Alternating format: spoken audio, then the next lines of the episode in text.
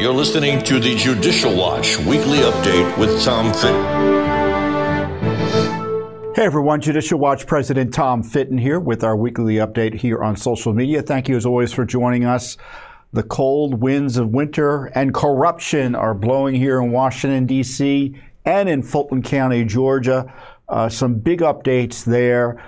Fani Willis, evidence or evidence of Fani Willis corruption, the prosecutor uh, targeting Trump down in Fulton County, uh, plus, uh, and it involves what's happening up here in Washington, D.C., in terms of the Biden White House and the Justice Department. So I'll talk about that. Uh, a big Supreme Court fight has been joined this week further as it relates to the uh, left's attempts to turn America into a one party state by removing Trump from the ballot. Plus, Judicial Watch has a, an important new lawsuit over uh, documents about the corruption of Joe Biden, the illicit targeting of Trump, and the deep state efforts to undo uh, and interfere with our election. So I'll talk about that as well. Uh, first up, I'm disappointed. I'm not surprised, but I'm disappointed that uh, Speaker Johnson uh, worked with uh, the majority of Democrats, virtually every single Democrat in the House, uh, to pass a continuing resolution or a series of continuing resolutions uh, that have the effect of fully funding everything that Joe Biden is doing, at least until March. You heard me there. You heard me right. Everything Biden's doing, using your tax dollars for to move illegal aliens to your hometown and throughout the nation by the millions fully funded by the House Republican Congress. Using your tax dollars to try to jail, as we're talking about repeatedly here on this program, President Trump on trumped up charges, election interference, abuse of process, abuse of power in the Justice Department, the FBI, and throughout the land targeting Trump, fully funded by Speaker Johnson's leadership team and uh, the Democrats censorship of Americans, fully funded. So the Biden border crisis, the effort to jail Trump, all of that fully funded by Speaker Johnson. Now, the thinking Speaker Johnson would have you believe is that, well, now that there's this continuing resolution, we can get back to regular order, and that uh, uh, there will be a series of appropriation bills where we might be able to get the policy issues that I'm talking about in terms of the defunding of uh, these abuses that I've been highlighting. Uh, and, you know, we've heard it before, and, you know, it's just like the same old, same old. And, I, and I've talked about this before in this very spot. Let's play that video where I'm talking about the the outrageous funding of the Republican Congress of the effort to destroy the Republic. Why is the Justice Department's fake investigations of Biden being funded by Congress without aggressive oversight, and the abusive investigations of Trump and the election interference being funded by Trump without aggressive oversight and or quote defunding. I couldn't hear. I don't know if you could hear it. Thankfully, we had the um, the subtitles up. But you know, that's the question, and I think that's a question you should continue to ask your elected member of Congress now, the numbers who voted for the continuing resolution include virtually every Democrat in the House, and 107 Republicans voted for it, and 106 uh, Republicans voted against it. So that's where things stand. The Democrats seem to be running the House, which, you know, may be a good thing depending on your point of view. But it's hard to believe that Republicans who are complaining about the border invasion, including Speaker Johnson, would just go ahead and fund it with no reason, I think, ra- uh, no reasonable expectation that things are going to change next time this issue comes up for a funding fight. So that's the challenge we face. Uh, we've got this, I, what I believe, failing leadership on the Hill. I think only 18 senators voted against this continuing continuing resolution uh, to uh, keep the government open and and allow the Biden administration to use tax monies to undermine the republic.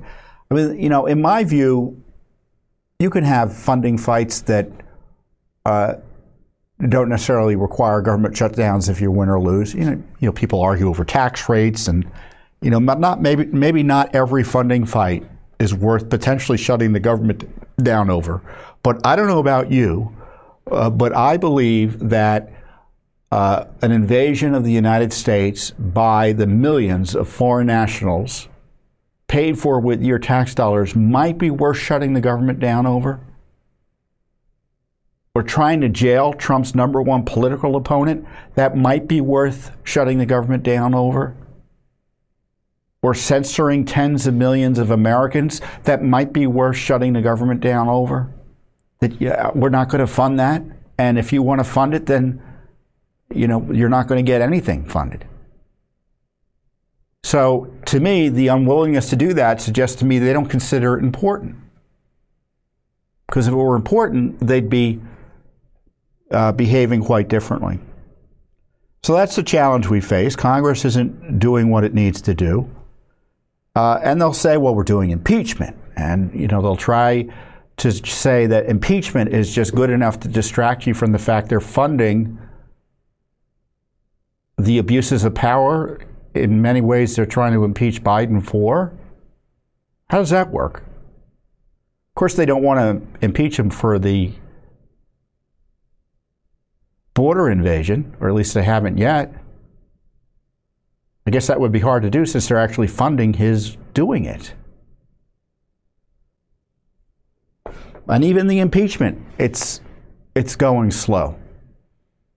Hunter Biden, he didn't show up conspired with his father to thumb his nose at this lawful subpoena, goes into a contempt situation. So what happens? Well, they come to a deal, and he's going to come at the end of February. So, I mean, isn't that isn't that smart?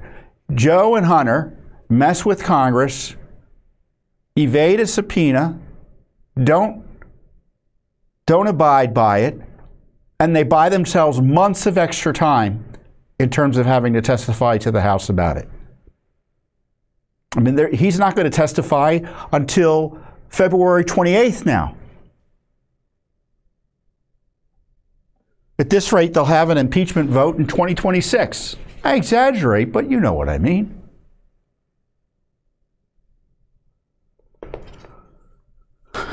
So sometimes, you know, we, we're supportive of the House doing work to pursue oversight. We're, and when Speaker Johnson says and does the right thing, we'll support him. Democrats say and do the right things, we'll support them as well.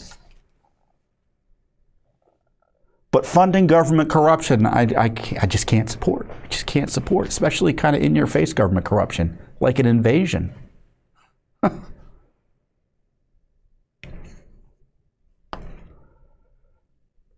we talked about last week how uh, Fani Willis's prosecution down in Fulton County, the Democratic politician, she's a prosecutor, but she's an elected prosecutor. She's not appointed. With this unprecedented indictment and targeting of Trump and 18 others, has been compromised as if it wasn't already by politics, but now it's been compromised by significant allegations of uh, personal corruption by Miss Willis herself, who is uh, accused of improperly hiring uh, an inexperienced lawyer to serve as special prosecutor. And it looks like the only reason she hired him is because she was in an adulterous romantic relationship with them. And they used the monies, it looks like that he was able to bill uh, Fulton County uh, to advance the romantic relationship, meaning to go on trips.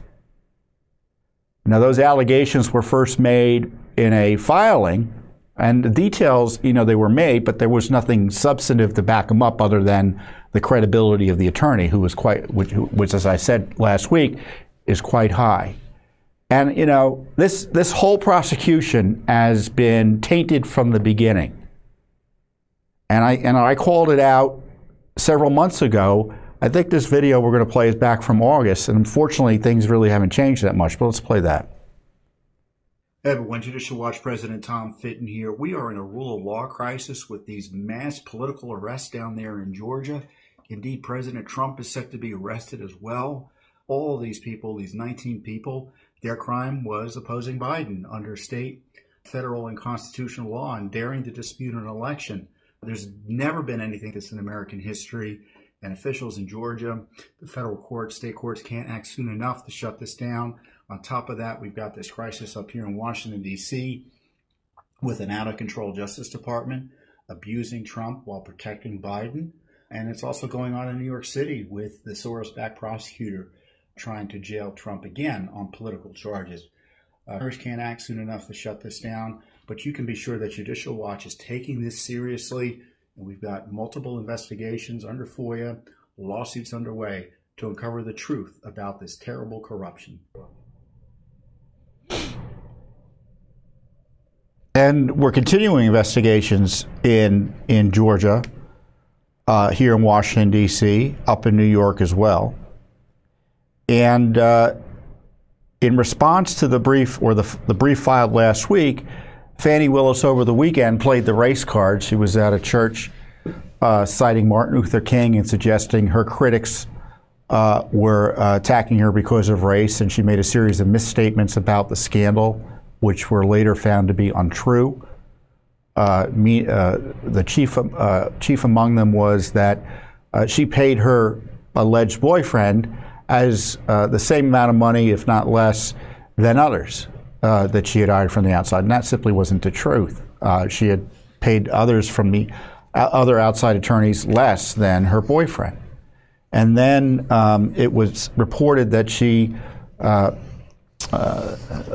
the special prosecutor, Mr. Wade's uh, wife, uh, who's in a divorce fight with him, uh, sought her subpoena, sought her deposition testimony, wanted to subpoena her, and she fought back. And in the reply, uh, Mr. Wade's wife detailed and attached uh, credit card receipts that kind of blow out of the water. frankly, any benefit of the doubt anyone would be given to Fani Willis at this point. Let's show those credit card receipts. There you have Mr. Wade purchasing a ticket for Fran- Fani Willis there, Delta. You can see that. San Francisco. I don't think there was anything going on in San Francisco related to the Trump prosecution. Let's go to the next and there's on American, Fani Willis, you see there. Where's the destination? FEE. I think that's in the Caribbean. Where is it? Fort Worth? So that's in Texas. So what were they doing down there? Now, the court in this case has um, asked that Ms. Willis respond to this brief accusing her of misconduct and seeking uh, the relief of having this case dismissed outright. Uh, and her response to that brief has been ordered by the court to be produced by February 2nd.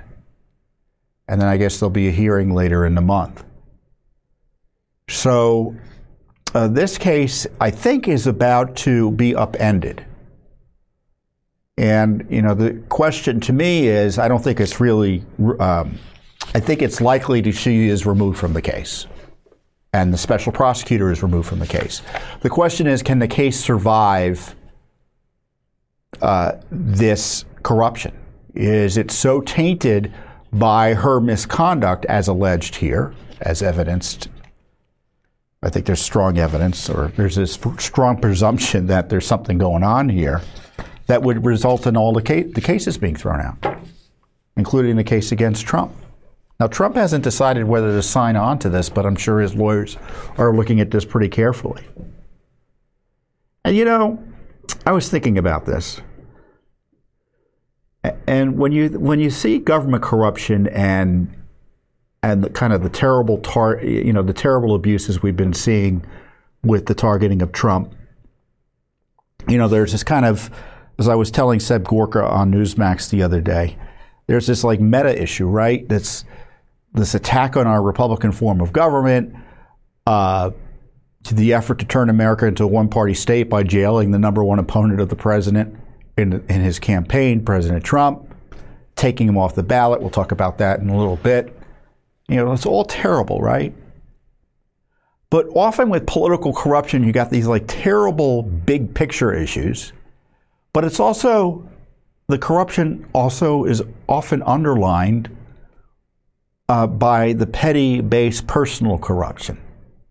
So in Georgia, you have the corruption of targeting Trump for political reasons, which is an outrageous abuse of power. And they're trying to make a buck off of it personally in what looks like an illegal way. So it's this personal corruption uh, mashed up with this uh, corruption at the uh, this public corruption at the national and state level, which is just awful. And that's often true of, and I don't want to say just the left, just like, you know, there's almost always, uh, you know, the authoritarians that abuse power, they're usually on the take. They jail their political opponents and they're also taking money on the side. And that's why it's sometimes called gangster government. And that's what's going in Fulton, on in Fulton County you have this element of gangster government going on. And uh,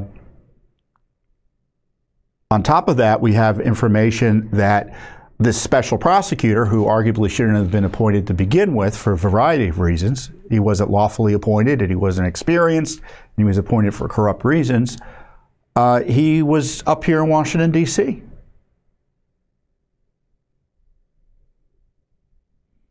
So was this all orchestrated in part by the Biden White House and the Biden administration? Oh, you can bet. You can bet. And we also know uh, that they were working with the Pelosi Rump January 6th committee. Now, how does that work? Why is that improper? Because the committee was supposed to be uh, abusing people.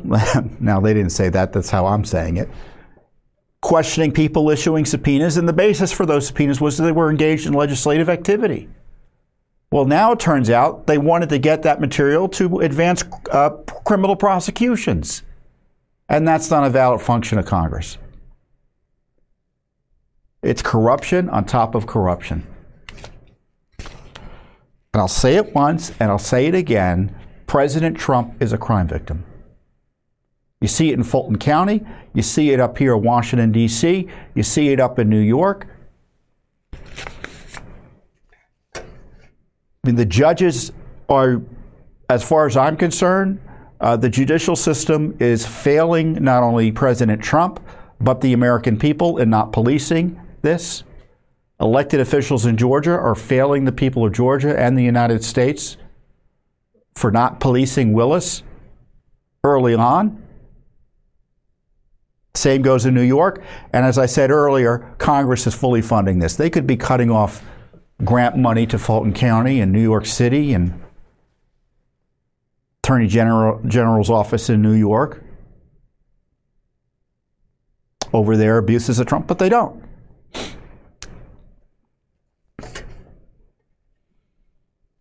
You know, and it's funny. I go on, I should say it's funny, but just so you know, behind the scenes, you know, I'm often talking to people on the Hill and, you know, my colleagues in the movement. We're talking about these budget issues and what's important and what, what should be done. And I've been consistent since the beginning. And some of my friends and colleagues and associates in the movement and on the Hill, members of Congress, they've probably heard me say this a million times. We need to defund all of this. Investigations are nice. It's not sufficient, though. Congress has this unique ability to defund it. And even the investigations aren't as hard charging as they could be. In fact, they were pretty weak under McCarthy. And I would argue they're still not direct enough now. But we just don't stop. And, uh, you know, whether it be lit- litigation in terms of suing to get access to information about what's going on or, or participating in the court process directly, Judicial Watch repeatedly stands for the rule of law against corrupt prosecutors, prosecutors, corrupt politicians, bureaucrats, or in the case of Colorado, corrupt courts. As we highlighted uh, earlier, and as you may know, the Colorado Supreme Court uh, took action that, if upheld, would remove President Trump at least from the primary ballot in Colorado. Based on these fake allegations, he engaged in an insurrection, and therefore, under the 14th Amendment, uh, he's not allowed to be on the ballot because you can't be on the ballot for president if you're an insurrectionist. Now, that's just wrong as as a matter of the plain text of the Constitution, because the 14th Amendment doesn't meet, uh, mention the office of the president in that respect. And it's wrong in the sense that Colorado has no business trying to adjudicate that on its own. And even if it did, uh, it, as I said, it doesn't apply to the president. So they're trying to steal the vote. by keeping Trump off the election and off the ballot. And these are all left wing judges out there. Now, to be fair, there were liberal judges who said this is too far. I think the, the whole Supreme Court is appointed by Democrat governors in Colorado. So there's no Clarence Thomas or Gorsuch or Kavanaugh or Alito on the Supreme Court out there, but there were, you know, a few Elena Kagan types who were opposed to this abuse. And now it's before the Supreme Court of the United States, and Judicial Watch, uh, uh, along with many others, filed amicus briefs uh, this week, and the president, President Trump, filed his brief. And I encourage you to go to the Supreme Court website, look up the docket. I think we can have a, I think we have a link to it, and you can read all the amicus briefs. But Judicial Watch filed an amicus brief with our friends and supporters at the Allied Educational Foundation. And the Allied Educational Foundation often partners with us on these amicus briefs. And let me tell you a little bit about them. They're a charitable and educational foundation dedicated to improving the quality of life through education. In furtherance of that goal, the foundation is engaged in a number of projects, which include but are not limited to educational health conferences domestically and abroad, and it's partnered fre- frequently with Judicial Watch to fight government and judicial corruption and to promote a return to ethics and morality in our nation's public life. Ethics and morality in our nation's public life. I think that's a pretty good goal. I know that's been a goal of Judicial Watch. So we filed this big amicus brief opposing the Colorado court decision to remove Trump from the ballot just to bring you up to date, there was a decision by a Secretary of State in Maine, I, th- I think is on hold, practically speaking, that also uh, removed him from the ballot or would have the effect of removing him from the ballot if it was allowed to proceed. Other states have knocked it back, at least for now, including, I think, Michigan and Washington State or Oregon. Well, anyway, you could you could look it up, but uh, a few states have considered this, and you can bet if the Supreme Court doesn't step in, many more states will consider it, and it will be all bets off. Not only will Trump be removed from the ballot, uh, but you can be sure that opponents of Biden uh, will seek to remove him from the ballot under this elastic definition of insurrection the left is pretending applies to President Trump. And, you know, we made the point how your rights are under attack by this effort to remove Trump from the ballot uh, by states unilaterally uh, in our amicus brief or our, our amici brief with uh, AEF. The legal and national interest is at stake at stake in any proceeding to determine whether a candidate should be barred from running for a national office, like the presidency, are extraordinary. Those interests encompass First Amendment associational, associational rights of members of national political parties, as well as the rights of millions of voters to express their political preferences by voting for the party's candidate. Those interests also include the national interest in conducting elections perceived to be legitimate because they reflect the wishes of the voters. The impact of banning a national candidate like President Trump from the ballot in one state is felt nationwide, as his supporters in every state reassess his chances of winning and the value of turning out to vote for him. Accordingly, any proceeding to remove President Trump from the ballot in Colorado must account for the interests of millions of Republican Party members and voters across the nation if it is to comport with the requirements of the Due Process Clause in the 14th Amendment. And there's another point here I wanted to make here from the brief that isn't in the release. Let me go find that argument in the brief. Give me a second.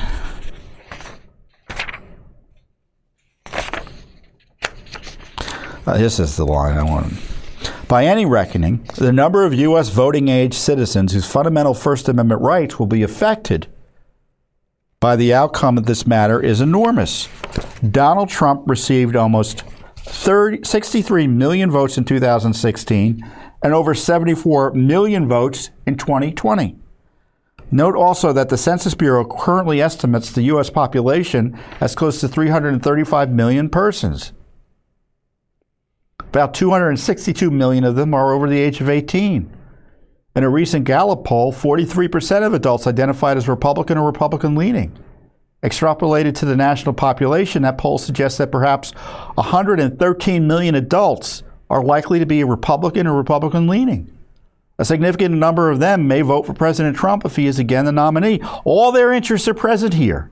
As the court has prudently uh, observed, meaning the Supreme Court, the impact of the votes cast in each state is affected by the votes cast for the various candidates in other states, so that access to the ballot in any one state has an impact be- beyond its own borders.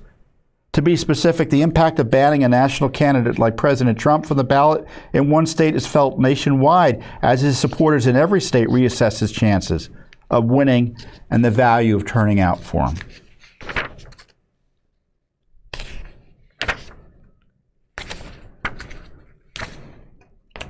And then, of course, you know, what, what's going to ensue if the Supreme Court doesn't put a stop to this? You know, and I, and I highlighted the issues at stake here. Let's take a break and go to the video of Mike trying to summarize what's in the brief here. Hey everyone, Judicial Watch President Tom Fitton here with a big update. We just filed an amicus brief with the United States Supreme Court opposing the left's efforts to keep Trump off the ballot using their fake insurrection charges under the 14th Amendment. As our lawyers point out in the brief, uh, the left's attack on Trump uh, violates not only Trump's rights, but the due process rights and First Amendment rights of tens of millions of Americans.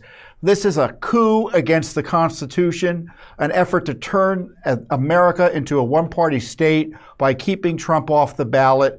And the Supreme Court should just say no to this attack on our system. The United States has an interest in being able to credibly maintain that national elections are decided by voters who are persuaded, for various reasons, to cast their ballots for particular candidates. Where this is so, the outcome of the election may be relied on to reasonably reflect what the American people want, but this claim is undermined when it appears that the machinations of partisan bureaucrats and lawyers are more important in determining the outcome of an election than the will of voters. And chaos will follow if the Supreme Court doesn't step up, our lawyers allege in this brief. In a basically standardless legal discussion, charges of insurrection can be leveled by imaginative partisans on the basis of many different kinds of inflammatory political actions or speech. Consider Vice President Kamala Harris promoted a bail fund that helped to free those protesting on the ground in Minnesota in the wake of the murder of George Floyd. The protests in 2020 state in, in 20 states following that murder were among the costliest in U.S. history, persist, persisting in some cities for months and resulting in at least 25 deaths. Protesters attacked federal property and set fire to a federal courthouse. Protests also caused President Trump to evacuate the White House to a secure underground location as rioters assaulted police officers outside the White House gates. So did Kamala Harris engage in insurrection and others who supported that those riots in 2020? I would argue yes. I would argue yes. When you look at the language they use to support tearing down society and our government, Kamala Harris, should she be removed from the ballot? Discussing an anticipated abortion ruling, Senate Majority Leader Chuck Schumer told a rally on the steps of the United States Supreme Court on March 5, 2020, which I considered the, the year of insurrection, and it was the leftist insurrection. I want to tell you, Gorsuch, I want to tell you, Kavanaugh, you have released the whirlwind and you will pay the price. You won't know what hit you if you go forward with these awful decisions. Does that sound like a threat to you? It sounds like a threat to me. If I came up to you and said, You won't know what hit you, you'd be threatened, wouldn't you? He was threatening Supreme Court justices. He should have been criminally investigated for that, in my view. Indeed, his comments were reproved by the Chief Justice of this court, Chief Justice Roberts, as dangerous. Two years later, a man was arrested for threatening behavior directed at Justice Kavanaugh. Actually, he was arrested for much more, for attempting to murder Kavanaugh. That's the charge, as I recall, that's pending. That's what they incited and continued to incite, incite threats and intimidation directed at the Supreme Court. Is that insurrection? Dare I say it, yes. At least under their definitions.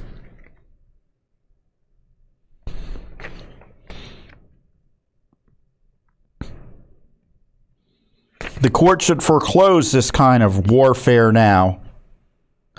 We respectfully submit that the court should refuse to ratify these maneuvers to take Trump off the ballot and should instead adopt as its policy the observation that the cure for the evils of democracy is more democracy. If you don't like Trump, run against him. Put out your ads, organize your voters, do what you do in a Republican election. And I mean Republican with a small r.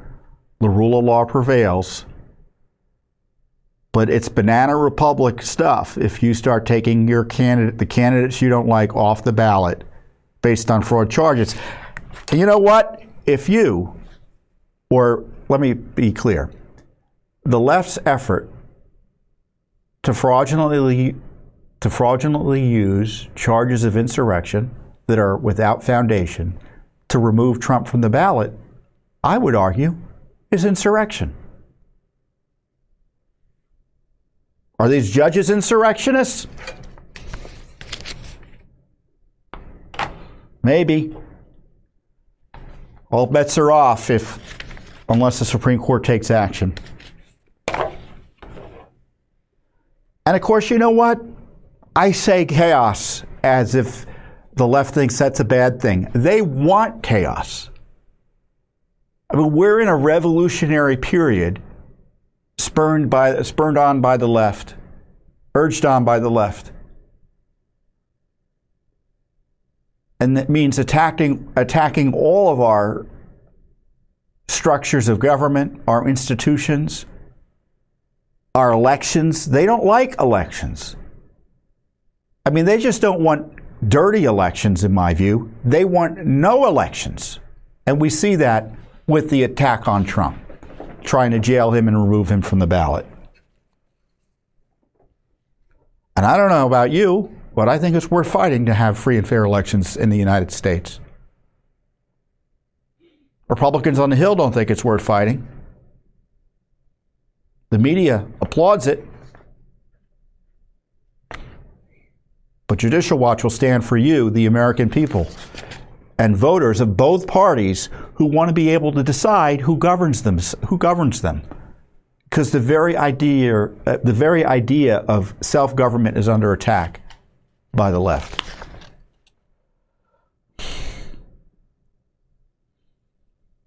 You know, and we saw that with the uh, the attack on self-government. I call it the soft coup against President Trump with the uh, the impeachment about nothing over that so called Ukraine phone call, right? Where President Trump was concerned about corruption tied to Ukraine, A, in the interference in the United States elections in 2016, and Joe Biden's efforts to uh, uh, cajole, bribe, extort Ukraine into firing a prosecutor that was p- uh, potentially investigating, if not investigating at the time, his son's companies.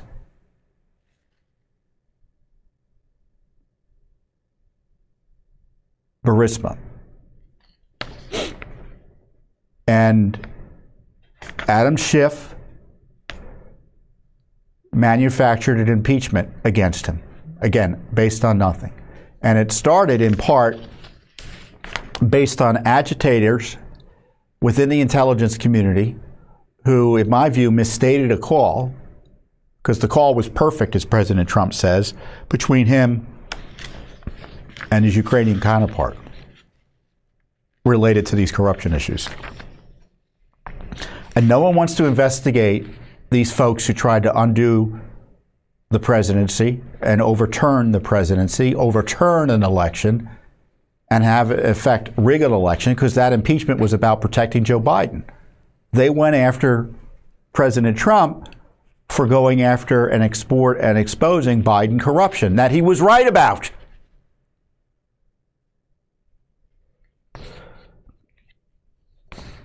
And some of the details we weren't allowed to talk to you about. And I don't know if I still can. Like the name of the alleged CIA person involved in this targeting of Trump with Adam Schiff. Because as last I checked, if I, if I say his name on YouTube, they'll take the video down. I'm not even sure what the censors over at Facebook and are doing. I mean, we're on all the platforms, and it wouldn't be an issue on X or Rumble or Get Truth or Truth Social, whatever. But I don't want to have the video taken down, so I'm not going to mention the name, but you can look it up. I mean, this is what last time we talked. We talked about Soros operatives going to visit this guy in the White House, and YouTube took it down. And I was complaining about it a few years ago. Here's here's the tape. Hi everyone, Judicial Watch President Tom Fitton here with some breaking news. Judicial Watch's YouTube video on the alleged whistleblower was censored by YouTube. It was taken down, supposedly because we mentioned his name, even though we just reported on information we had received or observed in government documents, Obama White House visitor log. So we talked about all the visits he had and who he was meeting with. But that was too much for the YouTube people and too much for the leftists who are trying to protect the coup. So the video is available on Twitter and on Facebook. So uh, you can find it there. Uh, but this censorship shows you how serious the coup is.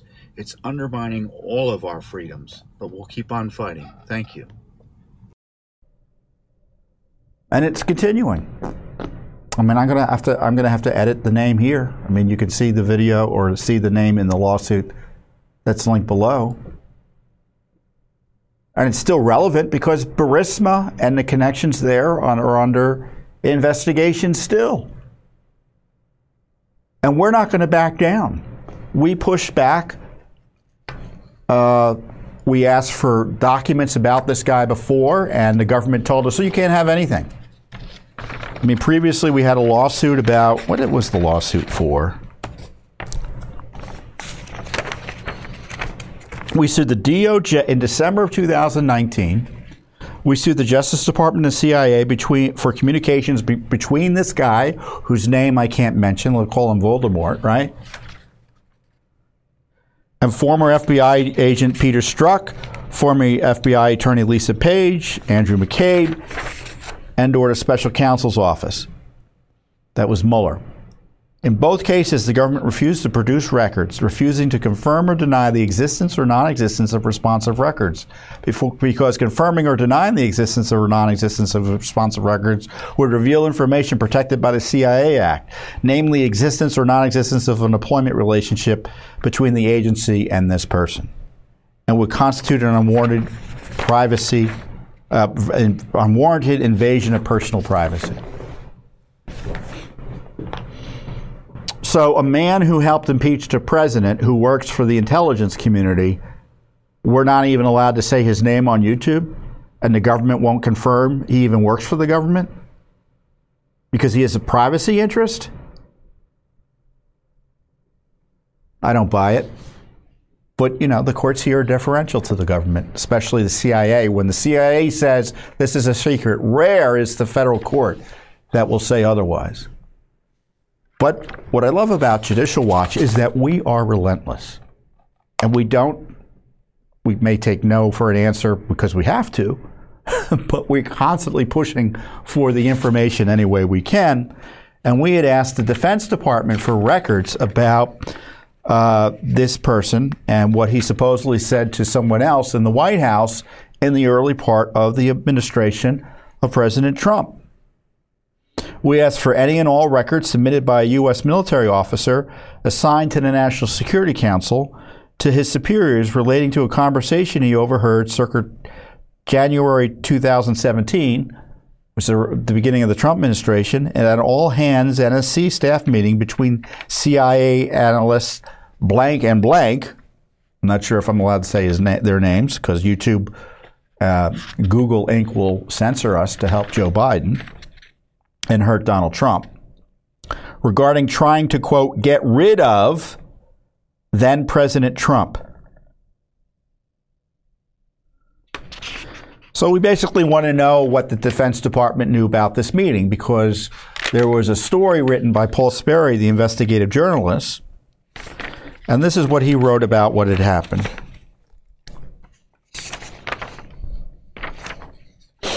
Barely two weeks after President Trump took office, Eric, oh, I can't say his name, the CIA analyst whose name was recently linked in a tweet by the president and mentioned by lawmakers as the anonymous whistleblower who touched off Trump's impeachment.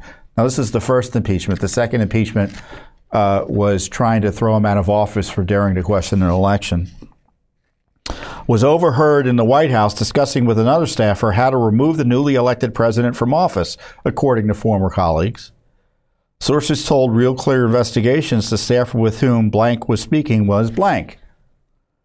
Both were Obama administration holdovers working in the Trump White House on foreign policy and national security issues, and both expressed anger over Trump's new American First policy, uh, foreign policy, which was a sea change for President Obama's approach to international affairs.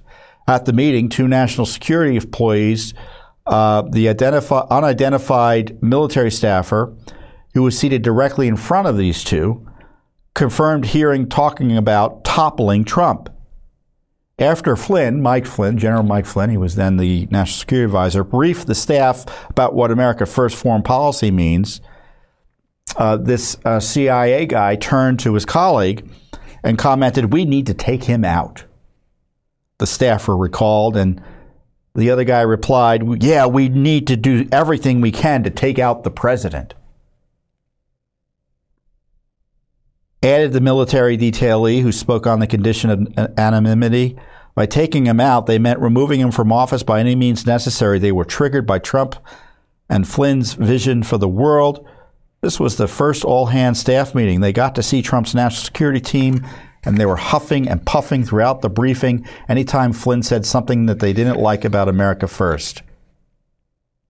He also heard this CIA deep stater tell his colleague, we can't let him enact this foreign policy.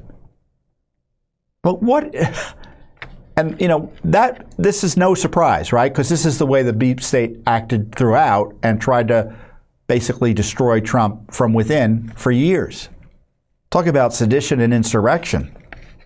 Alarmed by their conversation, the military staffer immediately reported what he heard to superiors.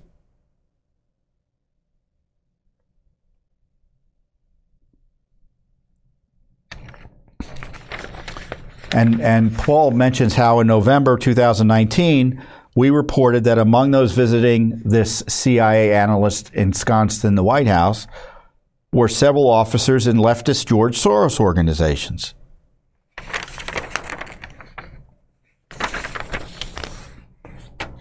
And that's where YouTube censored me, and you, and Judicial Watch. Now, we've asked the Defense Department for these records because the detailee said I talked to my superior. So there are records of him reporting this attack on the president. Why is the Defense Department holding this up? As our lawsuit details,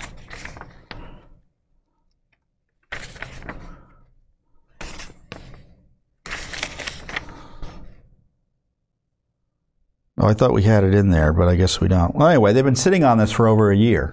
I think they started pretend they acknowledge receipt in the beginning of 2022, maybe 23. No, it's 23. And as I note, the intelligence community targeted Trump for removal for daring to question Biden family corruption and election interference tied to Ukraine and Burisma. The Biden Defense Department sitting over a year, for over a year, on this simple FOIA request on the deep state targeting of Trump. It's a cover up, plain and simple. It's a cover up, plain and simple. But you know, we haven't forgotten about Burisma in Ukraine. We haven't forgotten about what Adam Schiff did. He's running for the Senate now. He's, he's leveraged his work trying to destroy the Republic and attack Trump through impeachment coups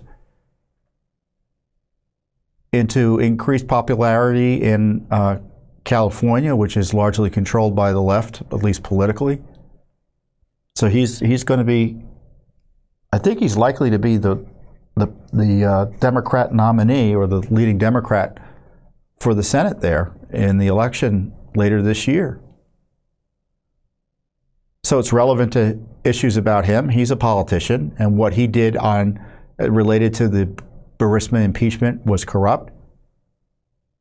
Was designed to protect Biden, and he was willing to destroy our republic to do so by removing the president on a pretext for daring to raise questions about Burisma. So this is not only about the corruption of the deep state, it's also about the corruption of a powerful politician and politicians on the Hill Adam Schiff, Nancy Pelosi, and company. So we're all supposed to forget about this, right? Trump gets abused. Our system of government is attacked. But let's move on. Let's just pretend the fight is about how much money we want to spend in Washington, D.C. It doesn't matter. The politicians spending the money are tearing down our country.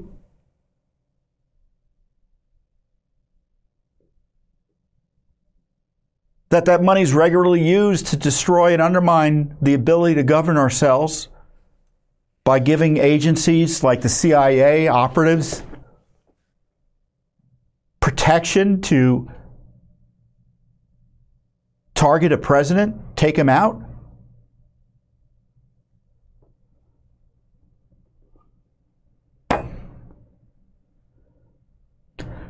Again, this is why I love Judicial Watch. Now, I like Judicial Watch because I'm its president, right? But I like Judicial Watch because these simple FOIAs that we do, and I know they're not simple because not everyone knows how to do FOIA litigation like Judicial Watch, where America's number one FOIA litigator. But it's a relatively simple piece of litigation, given all the types of litigation you could be engaged in, to get access to documents, but uh, documents that oftentimes reflect on and can change if released the, his, the future course of the history of the country. And can result in accountability and, in the least, should not say last but not least, right? The education of Americans about what their government's up to, both good and bad. And in this case, bad.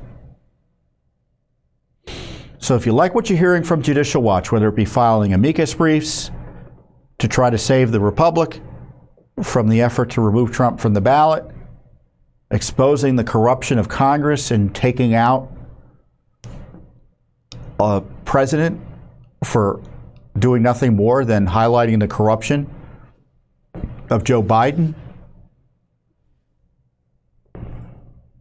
And there are other important investigations and litigation, whether it be cleaning elections, exposing the Biden border invasion, you name it. There's no one doing more on, on so many issues uh, than Judicial Watch. So I encourage you to support our work. Go to judicialwatch.org, judicialwatch.org, make a donation, and also share the wealth of information you'll see on that website so other Americans find out about the crisis we face. And uh, hopefully we can recruit, recruit them to our cause and our movement, and in the least educate them about where our country is. With that, I'll see you here next week on the Judicial Watch Weekly Update. Thanks for listening to the Judicial Watch Weekly Update with Tom Fitton. For more information, visit www.judicialwatch.org because no one is above the law.